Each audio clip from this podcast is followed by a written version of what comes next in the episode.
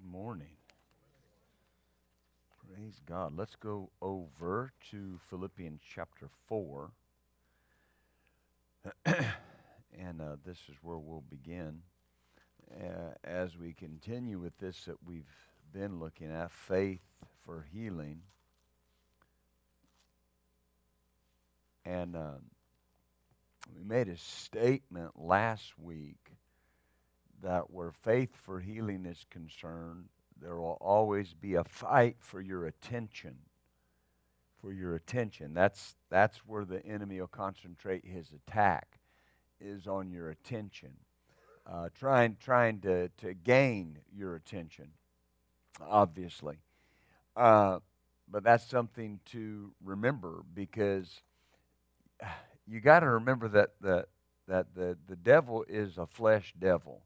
And what I mean by that is he's got to operate in the realm of, of flesh, of, of feeling, uh, what can be seen, what can be felt. Um, that's, that's the only thing that he has because he doesn't have access to our spirit. And so he has to, to try to gain our attention uh, through, you know, feelings, thoughts, what can be seen. All of those things are trying to divert uh, my attention. Now, in and of themselves, they're not bad things. They're, they're things that were given to us by God. Our feelings, the ability to think, the, the ability to, to, to ascertain. But uh, the enemy uses those areas to try to divert my attention, to get my focus. And uh, in Philippians chapter 4, we'll start in verse 4. He said, Rejoice in the Lord always. And again I say, Rejoice. Let your moderation be known unto all men. The Lord is at hand. Be careful for nothing, but in everything, by prayer and supplication with thanksgiving, let your requests be made known unto God. And the peace of God that passes all understanding will keep your hearts and minds through Christ Jesus. So we see a key here he says in verse 6, the first part of that, be careful for nothing. And uh, there, there's always a, um, I don't want to say this, there, there's a, a, a danger in what I see in the Word because this, this is a, a plain statement. It echoes Jesus. He says, Be careful for nothing. And other translations are even plainer. The Wuest Bible says, stop worrying about even one thing. So if I am doing that, stop it. The Berkeley translation says, entertain no worry. Don't even entertain it. Well, what does that mean? That means it's going to come around. It's up to me whether I entertain it or not. All right? Now, what I'm, what I'm focusing on is not so much worry as I am your attention. What has your attention? That, that is the key. You know, you don't look at somebody that's paying attention and say, hey, hey, hey, hey, pay attention. Right? You, you, you look at someone and you tell them to pay attention because you don't have their attention. All right? Well, Berkeley says entertain no worry. Don't even entertain it. All right? So that means I need to get well versed in how those thoughts come and don't even entertain them. All right? Uh, Doddridge says, in the meantime, whatever necessities or whatever oppressions may arise, be anxious about nothing. Now, when I was looking at these verses over and over again, I have another one, but when I was looking at these, I kept looking at the, the, the emphasis. Stop worrying about even one thing. And whatever necessities, whatever oppressions. When you read words like that, it, here's what it means whatever it is, don't worry about it. All right? And so it's, it's not a situation where somebody's just patting your hand and saying, Oh, now, brother, don't worry right? That's not what it's. When the Word of God, and, and I'm getting ahead of myself, but it's okay. When the Word of God says, do not worry, the Word of God is so supernatural, it has the ability to cause itself to come to pass in your life. And so when you read, do not worry, that's in the Word. So it's possible to not worry. Because the Word, maybe not in myself, but the Word will produce and reproduce in me what it says. All right? So if the Word says stop worrying, then it's possible to stop worrying. I made a statement last week, and I'll recap just a little bit. Uh, the flesh, the go to for the flesh is to worry, to, to, to be worried. Because here's the thing very often, the flesh doesn't feel it's being responsible if it doesn't worry. I've had people tell me things like, Well, how could I sleep last night? My child's sick. I don't know. You could have laid your head on your pillow, closed your eyes, and went to sleep. Yeah, but you don't understand. You've come too late to say that about me. Because I know what I've been through and I know how I got through it. All right? The Bible says in Psalm 127 it is vain for you to sit up late and worry. That's what it says. Psalm 127, verse 1 says, Unless the Lord builds the house, they labor in vain that build it. All right? Verse 3, all right? Unless the Lord keeps the city, the wakeman, the watchman stays awake all night for nothing. So what's that saying? If if the Lord's on the case, why are you staying up all night?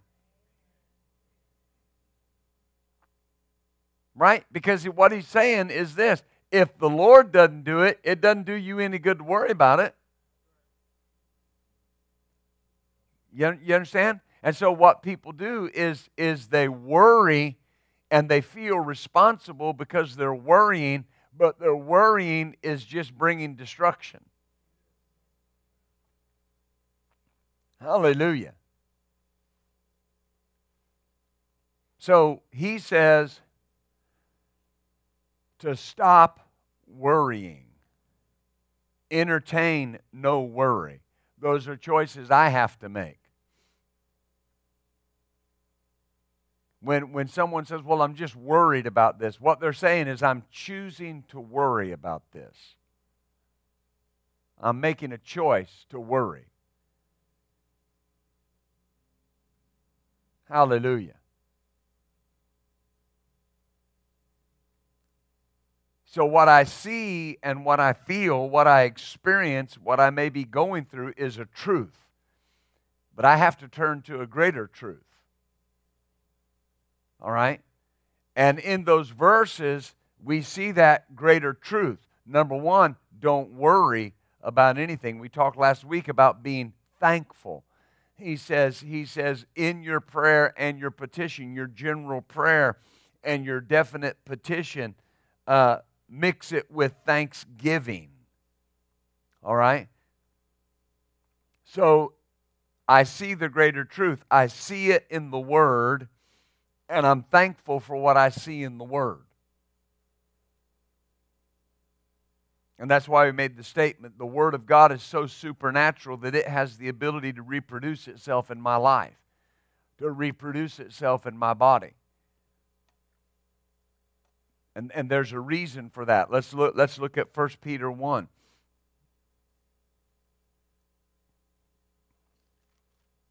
See, you don't want to get your theology, if we can put it that way, from someone's experience. Experience is a very poor reason to make a decision. Well, I didn't do this because so and so's experience. Well, you don't know what they did or didn't do. And so when you make a decision based on experience, all right, experience can change. It can vary between people. I want to make a decision based on the word. 1 Peter 1 and 23, but the it says this, being born again, not of corruptible seed. Here's what I want you to see. Not of corruptible seed, but of incorruptible seed by the word of God that lives and abides forever. So notice the word of God is incorruptible seed. The word of God is seed. Hallelujah. And you don't have to go there, but Genesis 1:12 says that the seed produces after its own kind. So, in other words, the seed you plant is the harvest that you receive.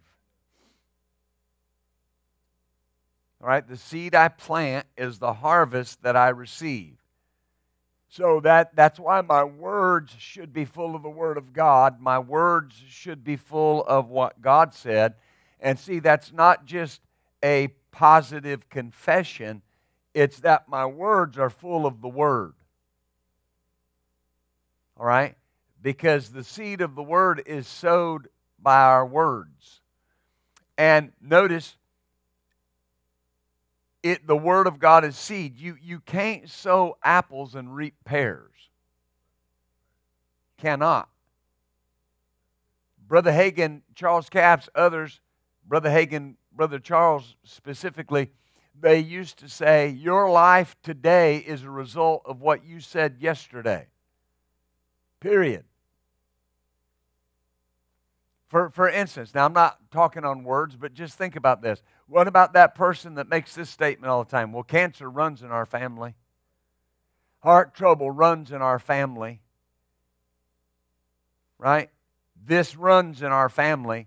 Well, what are they doing? They're, they're planting seeds in their heart, and they're planting seeds in the heart of those coming up, and those coming up or those in the family are expecting now a harvest of heart trouble, a harvest of cancer, a harvest of whatever. Why? Because those words are seeds. They're seeds. And, that, and that's why the enemy's always trying to divert your attention and get you to focus on the thoughts, the feelings, the situation, and talk it. See, it's not just negative and positive, it's that it's seeds. Jesus said you'd have what you say because words are seeds. And if you sow corn, you're going to reap corn. Hallelujah. Now, hallelujah. The harvest is proof of the seed that was sown. If I come to your house and you have a backyard full of tomatoes, you can tell me you sowed cucumbers all you want but I see tomatoes. Right? Hallelujah. This is this this is so important, especially where healing is concerned, because uh, you've got to understand the importance then of ingesting the word where healing is concerned, because I'm I'm I'm planting the seed of the word in me, and the word will produce after itself. All right? It's it's it's not and and I'm again I'm getting ahead of myself. You're you're when you ingest the word, you're ingesting the greater truth. All right? The creative truth is greater than what came after it. All right? In Mark chapter 4, we'll get into that statement in a moment. In Mark chapter 4, Now, this is commonly referred to as the parable of the sower. But here's the thing that doesn't do this passage justice because it's the parable of the word. All right? Because Jesus said, Mark chapter 4, verse 14, the sower soweth the word. The sower sows the word. So the word is seed being sown. And he said, we've already read this, that the seed will produce after its kind. The sower sows the word. The seed of the Word of God. And understand something the issue is not with the seed.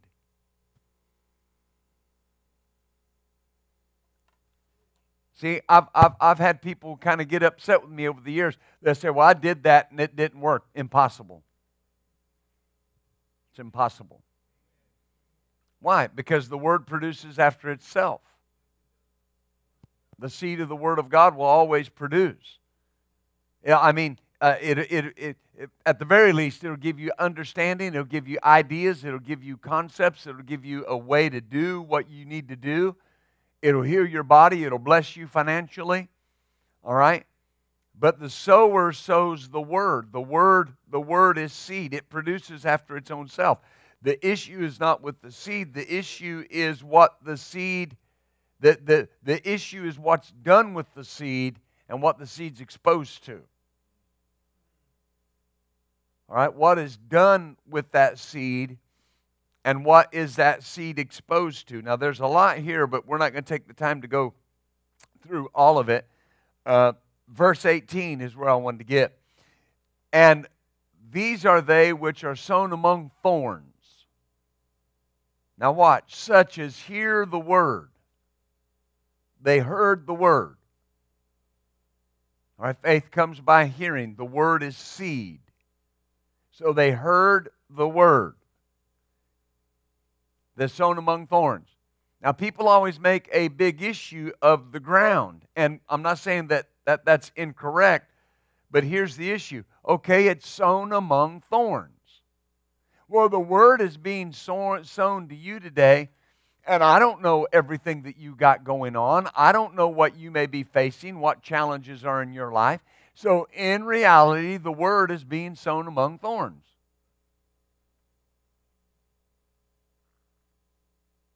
People say, well, thorny soil. No. According to Scripture, those thorns are the anxieties of the world, the deceitfulness of riches, and the care of other things. All right? Now, here's the thing none of those things had to choke the word. This person let them choke the word. See, because you, you read, you read the, the, the verse 15 up here, these are they by the wayside where the word is sown. But when they've heard, Satan comes immediately and takes away the word that was sown in their heart. So people will preach, yeah, the moment you hear the word, the devil's going to come and try to take it. Not necessarily. He can't just take the word from you. I have to let it go. The context here is that they didn't do anything with the word, they just let it lay on top of the ground. They, did, they, didn't, they didn't dig. They didn't put the word in the ground. The word was sown. They let the devil steal it. If all of these types of ground are indicators of the heart, then this person just didn't do anything with the word. They came to church on Sunday morning, they came to church on Sunday night, they came to healing school, they came to all the classes, and they never did anything with what they heard. And because they didn't do anything with what they heard, the devil could take the word. Amen. And, and people in this category will say, Well, I heard the word. I did. I, no, they, they didn't dig. They didn't put the word in their heart. See, it's not the word. It's not that the word didn't work. They never put it in a position for it to work. Hallelujah. And then, verse 16, I wasn't going to look at all these, but we will. These are they likewise sown on stony ground. When they've heard the word, immediately receive it with gladness but they don't have a root in themselves and they endure for a time. But then when affliction, which is pressure or persecution, arises for the word's sake, immediately they're offended. So, so again, the word, the word tried to take root, it tried to grow, all right? But, but there was no cultivation, there was no preparation for the soil, there was no depth of earth there if you live in rocky soil, you got two choices dig up the rocks or put more soil on top. That's the only option you have. But again, the point that I'm making is the problem wasn't with the word. Because notice, they endured. Well, what endured? The seed of the word in them, what it was producing. They held on to it for a little while, but then pressure came. Mm. And notice what pressure did to the plant that was that, that the time was not taken to cultivate. Got it? Do you see that? And notice what it was. They were offended. They got offended at the word. Well, it's doing pretty good, but it, it didn't last. Well, now wait a minute. That that's that's like that's like right. That's that's like sowing tomatoes one season and boy, you put the Miracle-Gro on them and you fertilize them and you keep them taken care of and you keep the water on them and you go out there and you just got four or five or six vines of tomatoes and the next year you think, well, I'm going to do that again. You plant your tomatoes and you don't cultivate them and you don't fertilize them and you water them every now and then and you go out and you got one little nub about that big on the vine. You're, well, tomato seeds don't work. Well, yes, they do. What's wrong with these seeds? Nothing. Nothing's wrong with the seed. The issue is with the cultivation. All right? Now, so saying all that, we get to verse 19 and 18 and 19. Notice they heard the word among the thorns. So they had things going on. But notice, verse 19 says, And the cares of this world and the deceitfulness of riches and the lust of other things entering in. Now, that word entering in, it's a, it's a wonderful phrase. I taught about this in my book, Refusing the Care. Uh, entering in, it, it means that they just kept encroaching. They were allowed to enter in. They entered in, and notice they choked the word and it becomes unfruitful. Oh, hallelujah. See, the Wuest Bible says the anxieties of the present age and the deceitfulness of wealth, the passionate desires with reference to the rest of the things not in these categories, entering in, choke the word, and it becomes unfruitful. So the, at the top of the list is the anxieties of this present age. And Paul said to us already, stop worrying about even one thing. So what does that mean? That is the beginning. That's that that's the doorstop. If you're going to worry about it, don't pray about it. Don't confess scriptures. If you're going to worry about it, everything you do after that is consumed by your worry. Everything. If you're going to worry about it, don't pray about it if you're going to worry about it, don't quote scriptures. Because it won't work. Because it says right here that worry and care choke the word. See, you can't do both. See, you can't tell a lie and say you're truthful.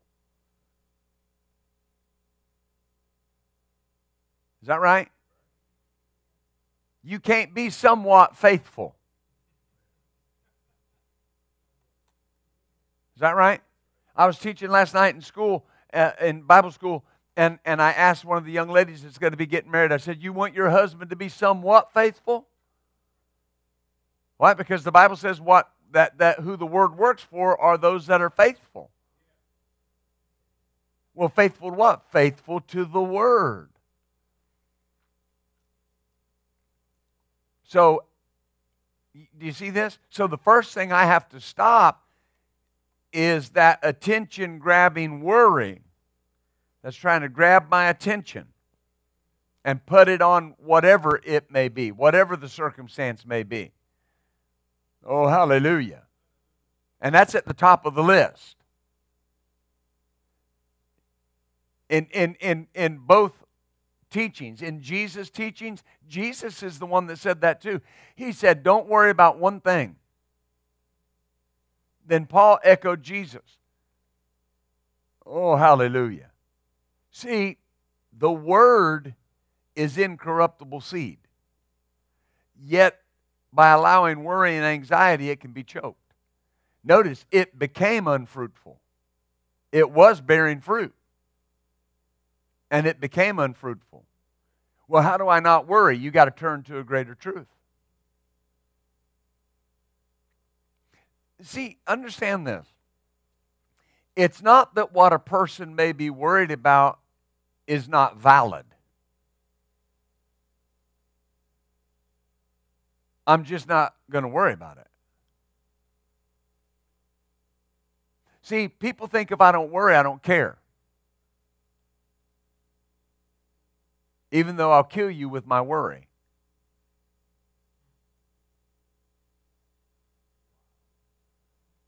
So, what would be more caring? To worry and hold the door open for everything the devil wants to do? Or refuse to worry and keep, and keep the word working? You, you understand? But people say, well, you know, that person must not care. They, they, weren't, they, it, they weren't even worried. No, they, they care enough not to worry. Oh, glory to God. Did, you see that? And uh, worry is seed that will produce more worry. Because here's the scenario a person will worry they have a disease, and then they'll worry that they are going to die from that disease.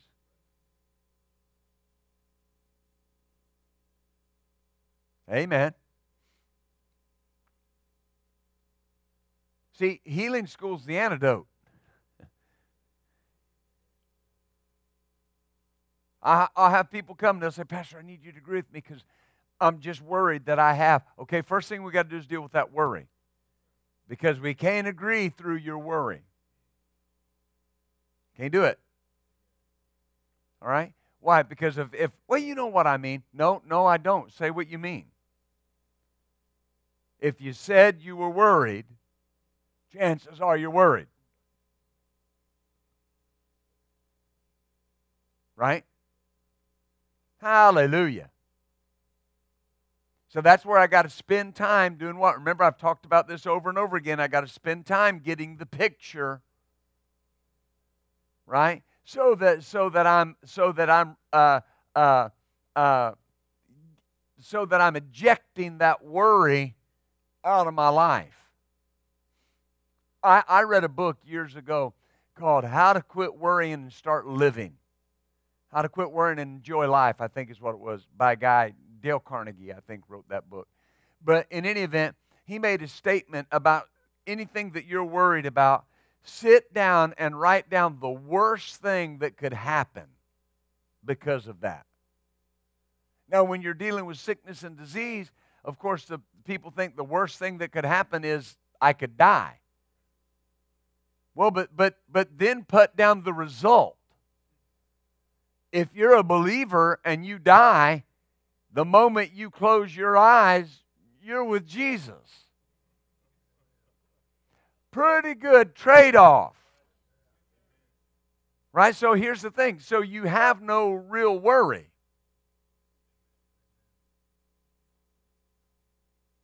Right? But the enemy will try to get you to worry that if you die, then what's going to happen to your wife, your husband, your kids, your family? All those different things. And all those worries, according to Mark chapter 4, all those worries combine and do and try to choke the word out of you. Amen. Well, Pastor, what would your wife do if you died? I'll tell you what she'd do. She'd just go right on with the plan. Amen. We've already made the decision. If one of us go before the other one, we're not going to be sad. We're not going to grieve. We're not going to be overwrought. We got business to take care of. We got, we got the plan of God to fulfill. And just because somebody dies doesn't change the plan of God. You understand why I'm saying that? Because those worries try to choke the word out of you. And people will make statements like, well, I'm just worried if they die, I just couldn't go on. What? How? I don't understand that. Because you're here. I mean, what are you going to do? See, that's, that's, that's the enemy trying to stop the plan of God. Amen. To, to this person, the doctor's report is just a confirmation that what they were worrying about was true. Yep, yep. See, I was worried. That's see. Amen. When you turn to the Word, you're not just reading the Word, you're sowing the Word into your heart. And the Word has a supernatural ability to reproduce itself. That's how you turn to the greater truth. This is what the Word says. Remember in, in, in the scriptures, uh, when Paul was writing about the covenant that God made with Abraham, and he said that uh, God that that that God swore by the greater because God could swear by no greater, he swore by himself. Right? And the Bible says that even where, where just natural human men are concerned, the greater man in the party, if he gives his word, that's an end to all discussion. Right? God gave his word. That's an end to all discussion. This is the greatest truth. Oh, hallelujah. Do you see that? The Word is producing what you're sowing. If you're sowing healing, it's producing healing because it will reproduce in your life. Oh, hallelujah. If you're going in for a procedure and you say, In the name of Jesus, this will be simple and easy. Ah, hallelujah. Right? What are you going to get? Simple and easy. Why? Because that's what you're sowing. But if you're talking about all what could happen, right? All the bad things that could happen. And, and you know, in every agreement that you sign when you have a surgery or a procedure, it says you could die. Well, what are they doing? Covering themselves. But people read that, and, I, and, I've, and I've seen people, what, you mean I could die from this? Well, you, I mean, you can die from getting out of bed. I mean, it's a, it's a viable statistic. Google it sometime. How many people each year die from falling out of bed? You'll be amazed at the hundreds of people, thousands of people that die getting out of bed foot got stuck in the cover and they fell and broke their neck or hit their head. I mean, I'm not I'm not laughing at it in the sense that it's humorous, but I mean, we live in a dangerous world. When you got out of bed today and walked out your front door, your body encountered so many germs and so many viruses that you don't even know anything about and your immune system that's perfectly and wonderfully made by God just rose up and attacked them and drove them out of your body, and you don't even know they were there. See, do, you understand? So when you confess, when you confess, I abide in the secret place of the Most High God, no evil shall befall me, no plague will come near my dwelling. The word that you're sowing has the ability to cause itself to come to pass. Oh, hallelujah. To get the word, the enemy has to get our attention away from the word. That's why I got to keep turning to the greater truth. Got to keep turning to the greater truth. Don't let the situation get my attention It's there, it's real, it exists. There might be pain, there might be a report, there might be evidence, but I'm going to turn to the greater truth. Oh, hallelujah. Look at Matthew 13.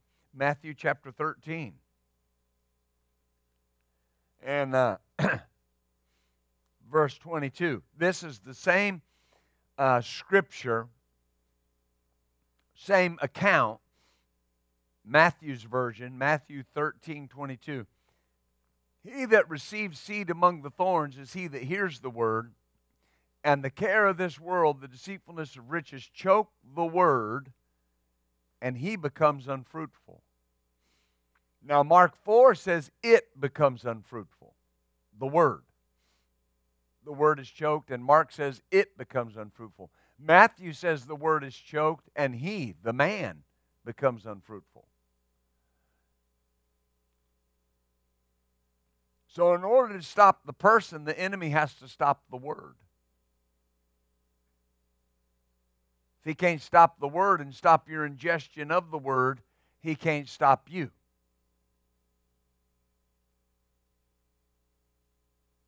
Hallelujah.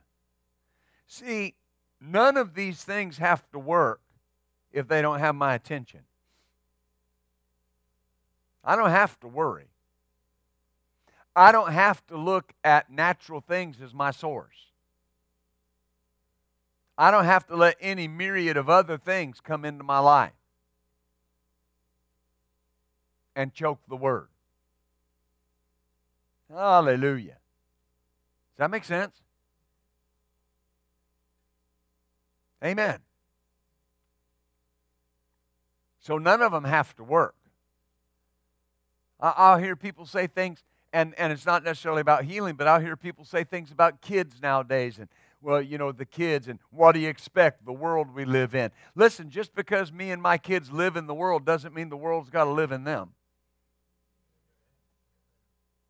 Just the reality of it. You, you, you, you understand? Because my words are seeds.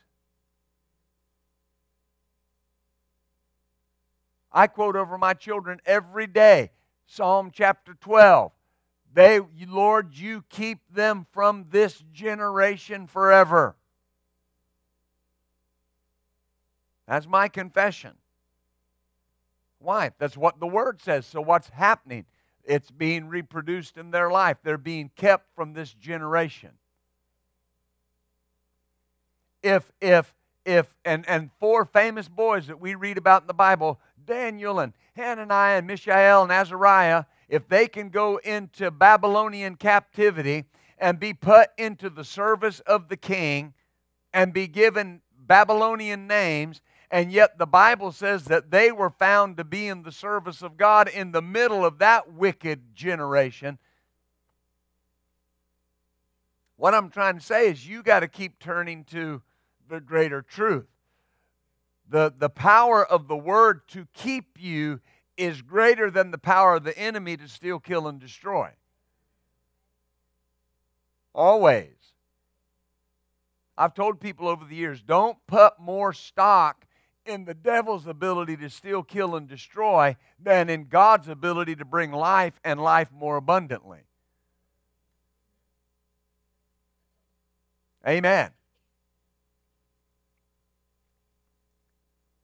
People will say, Well, I know the word says, uh, but. See, the but is what has their attention.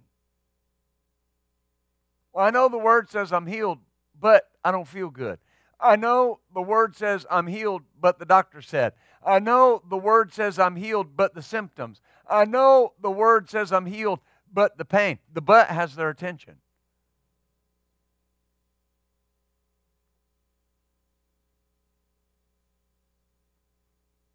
Hallelujah.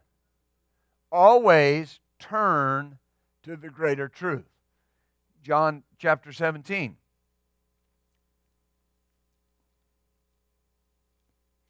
See, that's what being a person of the Word is. Being a person of the Word is not a denomination.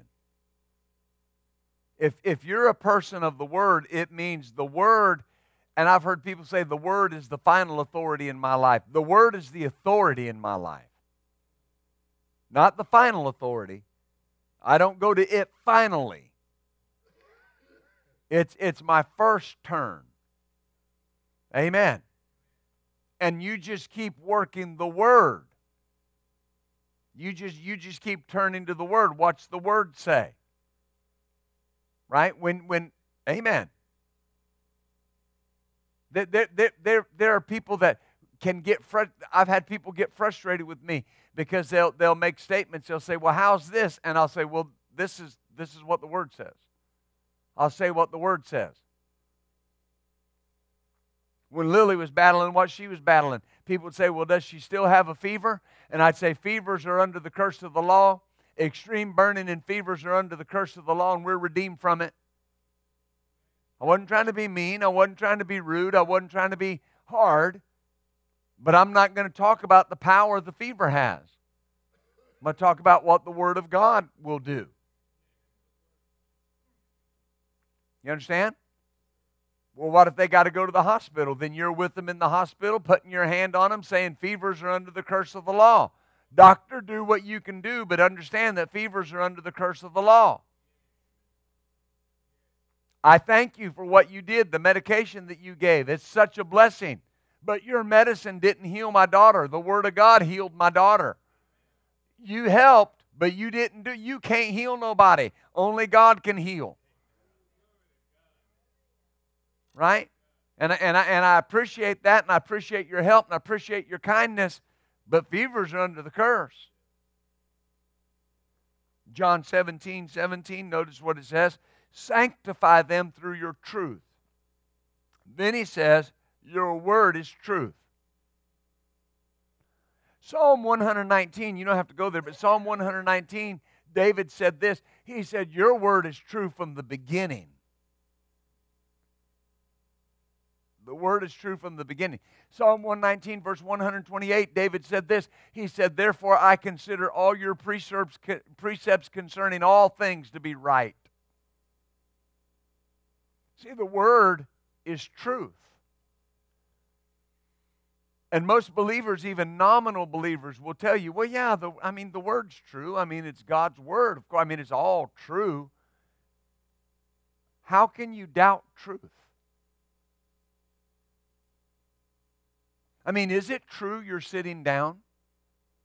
Then you would think somebody was a buffoon if they came in and doubted that you were sitting down. Unless you're very short. Mary might be standing up. I don't know. But but but the point the point is is of course you're sitting down. That's true. Why, why would I doubt what is true? It's true.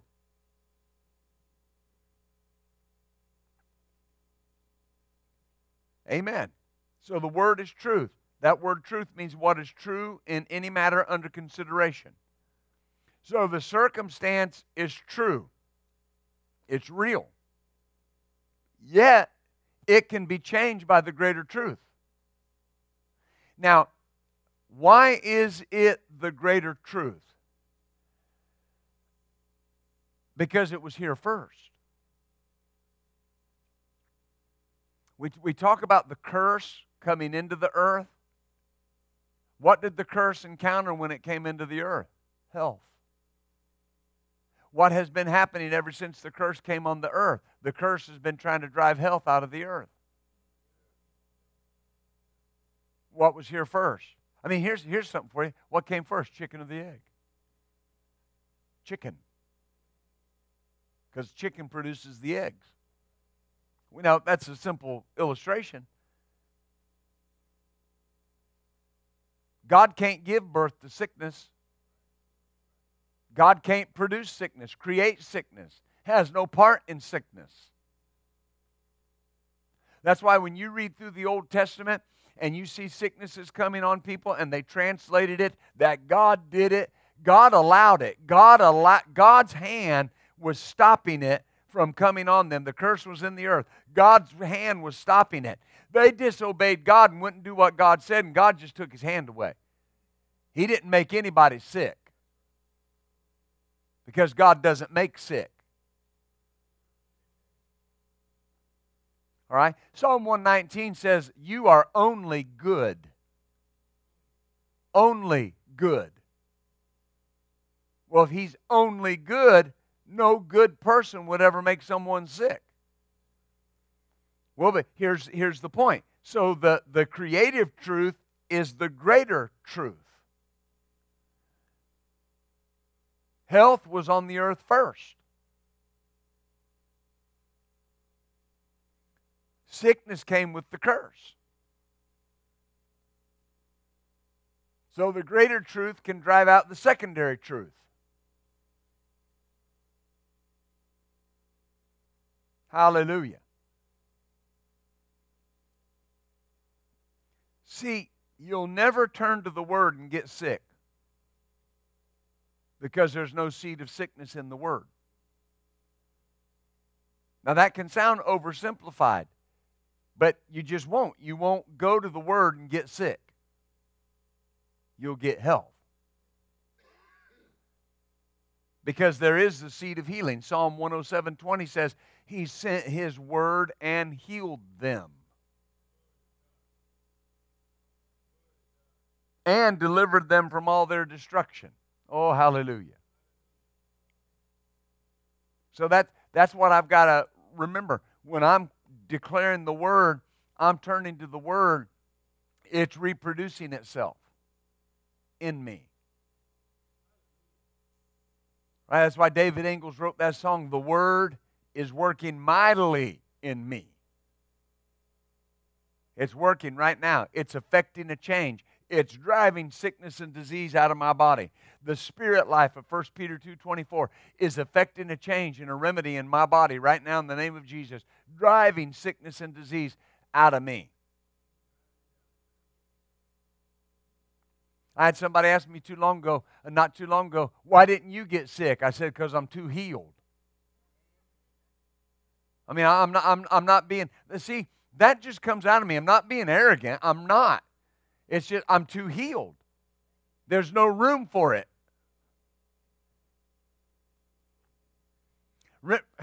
Listen, Christmas is about here, and some of y'all going to eat really good.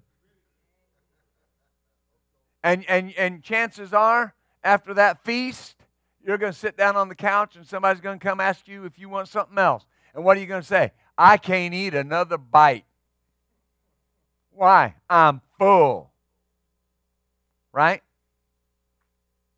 Sickness comes around, you say, I'm too full of health. Sorry. Amen. Because the word is reproducing itself. But in closing, what's the key? Keep turning to the greater truth. I'm going to keep turning to the greater truth. And and that's that's my job. I just keep turning my my attention to the greater truth. This is the greater truth. Amen. Hallelujah. Right? When when that's so that's so important. One, one of the scriptures the lord gave me for my grandson's heart when we were believing for him was in Psalm 112, and it just simply says, His heart is fixed. Well, I mean, fixed is, is, is the word stable, carries the idea of a peg in a board. I mean, it's stable, it's fixed, all right, it's not moving. And, and that was, uh, there was a variety of other ones, but that was the one that, that I would always come, come down, it always came down to. And ever what the report was, and the report was always progressively getting better but the, the result was the issue is still there. It's getting better, but the issue is still there. And I just say Griffin Wayne's heart's fixed. I don't care who I was talking to. His heart is fixed. All right? And so over over the process of time, he went from that hole in his heart being the size of a quarter to being almost non non noticeable. And the doctor saying he'll never have to have a procedure. Because his heart is fixed. Well, what was happening? The word was reproducing itself in his body. See, people very often wonder why new believers and kids have very little problem getting healed because they don't know how to doubt.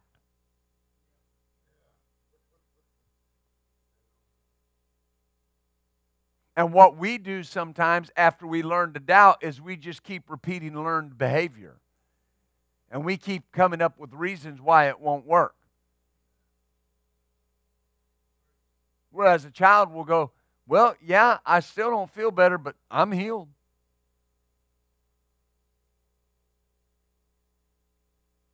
A, a new believer will just come and receive because they don't know they're not supposed to.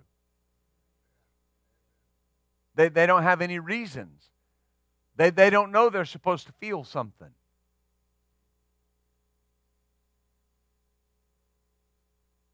Right? It's important. And so, my point in saying that is so the word was working mightily in him because he didn't know it wasn't supposed to. I say that for reasons of explanation. The word's always supposed to work. But can you go back and think about the very first time you doubted the word?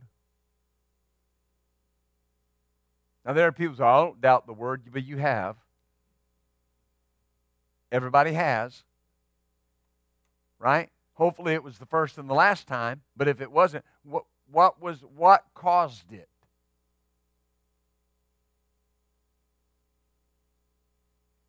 Could have been the the issue you were dealing with, the pain, the circumstance, the symptoms, whatever it was, but something got in there and caused me to doubt what the Word of God said. Well, what it primarily was was something got your attention.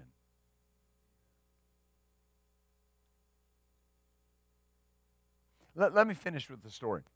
Brother Hagin talked about the man, older man, that uh, came to his church there in uh, Texas when he was pastoring. And uh, this man had uh, uh, a bad back issue, and he would, he would get over, bend over, and, and he just couldn't get back up. It was just a bad situation. And uh, he came to church one night and just got gloriously healed. Got gloriously healed. And was just doing all kind of gymnastics in front of the church, bending, moving. And uh, Brother Hagin said uh, a few days later, uh, he was uptown, and he said uh, this man had a cow that he had staked out in the field in town. That's how long ago that was. And they had him staked out in the field in town. And he said he saw him, the cow had come untied, and he needed to bend down and retie that rope. And he said, uh, uh, I, I, was walking over to him to talk to him, and he said, I got over there, and he started to get back up, and he said he just he just yelled out, "Oh, oh!" and grabbed his back. Brother Hagin said, "I went to help him." He said, "No, don't touch me. It it just make it worse." And uh, he he finally got straightened up, and he looked at Brother Hagin and he said, "You know, I thought I was healed." And Brother Hagin said, uh, well, what makes you think you're not?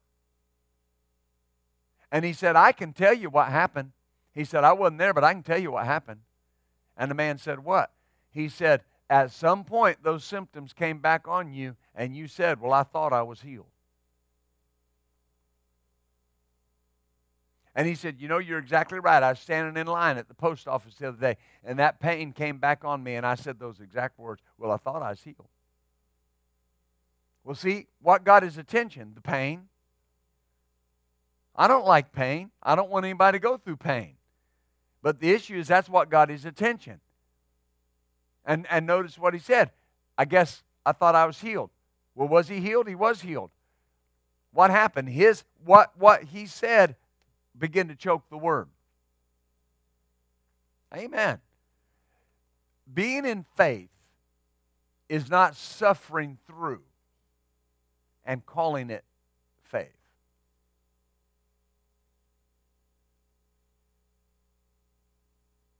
You understand? I knew a man one time that had a, a severely debilitating disease. He eventually died of it. And and and I, I, I want to say this the best way I know how. He wouldn't fully commit to what the doctors wanted him to do. All right? Because he felt like, you know, as much as he knew about the word, he should be healed. But the question was always in his mind why am I not healed? I could never get him to settle the fact that he was healed.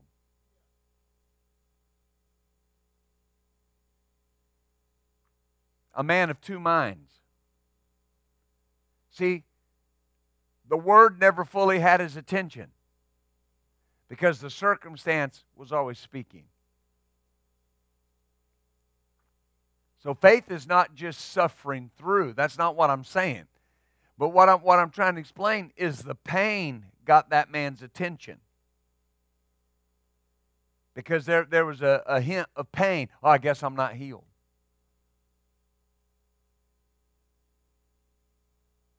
He, had, he should have turned to the greater truth. The greater truth is he bore my pain. Right? That's what you say. We teach, now I'm, I'm about to close. We teach people that where their walk with Christ is concerned, if thoughts from their past come up, what do we teach them? Oh, I'm a new creature in Christ Jesus. I'm the righteousness of God in Christ. That's what I am. This, this is what I am, and this is what I have. Run those thoughts out. But then, then pain comes, and the thought comes, well, I guess you didn't get healed. And they won't do the same thing there. Oh, no, he carried my pain. Right? He carried my pain. And if he carried it, I don't have to carry it. Right? See what, what's going on? There's not a big enough harvest of the word yet to drive it completely out. But you keep sowing the word, and the word will keep growing. The Bible says in the book of Luke that if you keep sowing the word, eventually the word that you sow that looks like the smallest of all seeds will go into the ground and grow up and become greater than every tree in the garden. Amen. You just got to stay with it. Faith and patience work together. That's why the Bible says, be followers of those who through faith and patience obtain the promise. Hallelujah. Oh, thank you, Father. Amen. Father, we just thank you today. We thank you for the Word of God. We thank you for the manifest presence of the Word. We thank you that the Word is producing a harvest in our lives, Lord. It is reproducing itself in our bodies in the name of Jesus. Father, we just pray for every person, Lord, under the sound of our voice, every person watching online, every person in the room, every person that has made request for healing, Father, for agreement concerning family members. Father, we come into agreement with them concerning the Word of God. And we declare health and healing and wholeness over them in the name of Jesus. Oh, Father, we thank you. We thank you for it in the name of Jesus. Lord, all infections, infections are under the curse. Father, breathing difficulties are under the curse. You said that under the curse they would be blasted with mold and with mildew and things that cause breathing difficulty. We've been redeemed from that in the name of Jesus. We breathe good. We breathe deep. We breathe strong in the name of Jesus. Oh, hallelujah. Father, we thank you for that. We thank you for proper function of lungs. Lord, in the name of Jesus. Oh, we thank you. We thank you. We thank Father, my grandson was born three months early. And Lord, you healed him in every part of his body. You strengthened him. You healed his heart. Father, there's nothing that you won't do and nothing that you can't do. And so, Father, we're not looking at the circumstance, we're looking at the truth, the greater truth. And the greater truth is that we're healed. Mm. Oh, how we praise you. Oh, how we glorify you. We magnify you. We thank you for being our good God, our healer, mm, our provider. In the name of Jesus. Amen and amen. Hallelujah. Well, thank you for being here today. We're so grateful. We have church tomorrow night, of course. Be with us if you can. Until then, please remember to keep the switch of faith turned on and build your faith. God bless you.